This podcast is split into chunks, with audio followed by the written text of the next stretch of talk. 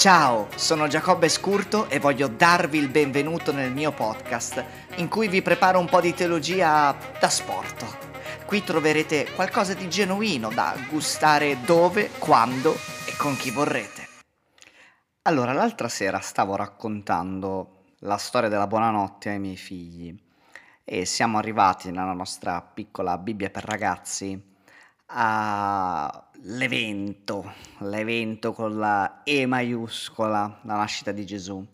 E insomma non è la prima volta che glielo racconto, ma eh, arriviamo al punto eh, in cui l'angelo dice ai pastori guardate che è nato il Messia, andate, lo troverete in una mangiatoia. E loro arrivano e, e sono tutti così entusiasti, sono i primi ad arrivare uh, nella mangiatoia e sono veramente dei pastori sudici, cioè non, non, non sono uh, i magi, no? i primi ad arrivare sono i pastori, dei pastorelli, sì, pastorelli, ma te lo puoi immaginare duemila anni fa l'igiene dei pastori? Cioè riesci ad immaginare come erano conciati i pastori? Beh, i pastori erano gente posta a un livello sociale molto basso, persone umili e malviste dalla maggior parte delle persone e le greggi creavano a quei tempi problemi agli agricoltori, brucando ovunque e i pastori non avevano fissa dimora per diversi mesi all'anno, non praticavano la religione, avevano ben poca conoscenza della legge o dei profeti e nei racconti rabbinici venivano messi sullo stesso piano dei briganti e dei malfattori. E non solo, ma nei tribunali eh, si afferma che la loro testimonianza non era accettata, come quella dei ladri o degli estorsori, ma Dio manda un suo angelo ad annunciare la nascita del figlio a questi che erano del tutto estranei a qualsiasi forma di religiosità e che certo non si aspettavano una manifestazione divina né neanche insomma di venire coinvolti in un piano di salvezza. Loro erano lì a fare il loro lavoro, insomma, in una delle tante notti alle quali erano abituati chissà da quanto tempo. E quando l'angelo arriva i pastori eh, saranno stati terrorizzati, come è naturale che sia, ma l'angelo li invita a unirsi alla loro celebrazione, perché oh, è, nato un salvatore a Betlemme. E, e l'angelo comanda loro di andare a trovare il neonato e spiega come riconoscere il Messia. Ovviamente come si può riconoscere il figlio di Dio, il re dei re, il signore dei signori? Beh, lo troveranno in una sudicia mangiatoia, avvolto da degli stracci, insomma.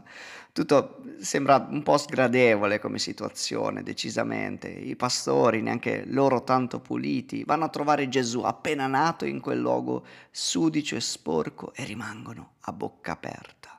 E tornano a casa perplessi, chiedendosi ma cosa starà mai per succedere, perché indubbiamente tutto era, era davvero strano. Se Dio stava davvero venendo sulla terra per salvare il mondo, di certo non ci si aspettava che lo facesse in questo modo. Nascendo in una stalla sudicia, partorito da un adolescente celebrato da quattro rozzi pastori sconosciuti. Agli occhi di molti era impossibile che un angelo apparisse dei pastori.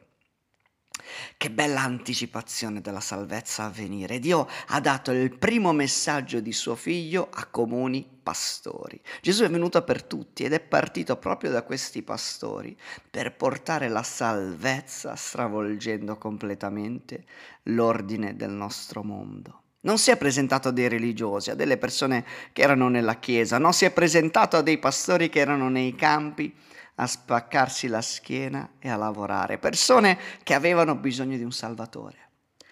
Ma c'è un'altra cosa in più che mi piace tantissimo e mi fa impazzire.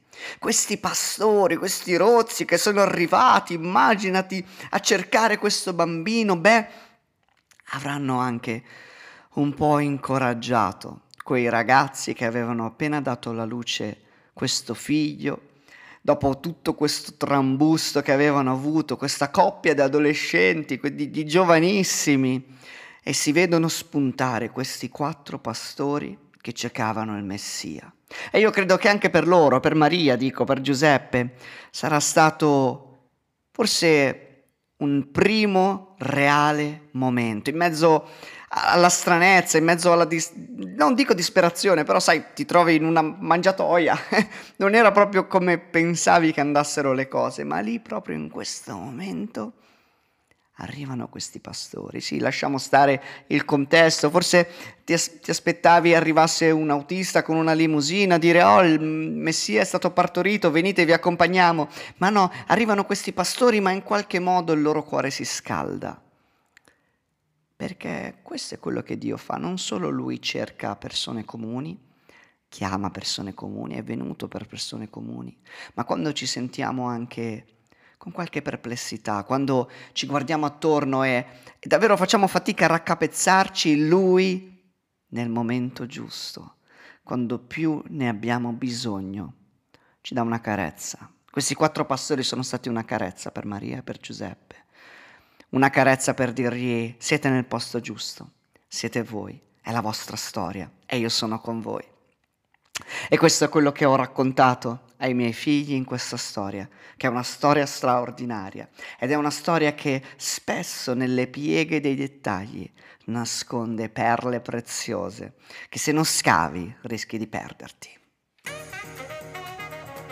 Grazie per aver ascoltato anche questa puntata fino in fondo. Se hai piacere ti chiedo di condividerla uh, di mandarla su WhatsApp a qualcuno a cui pensi farebbe bene questa carezza, rilascia un feedback, rilascia uh, le stelline sulla piattaforma da cui l'ascolti e aiutami a condividere un po' di teologia da sport perché abbiamo bisogno di andare sempre più in profondità perché ci sono così tante perle che aspettano solo di essere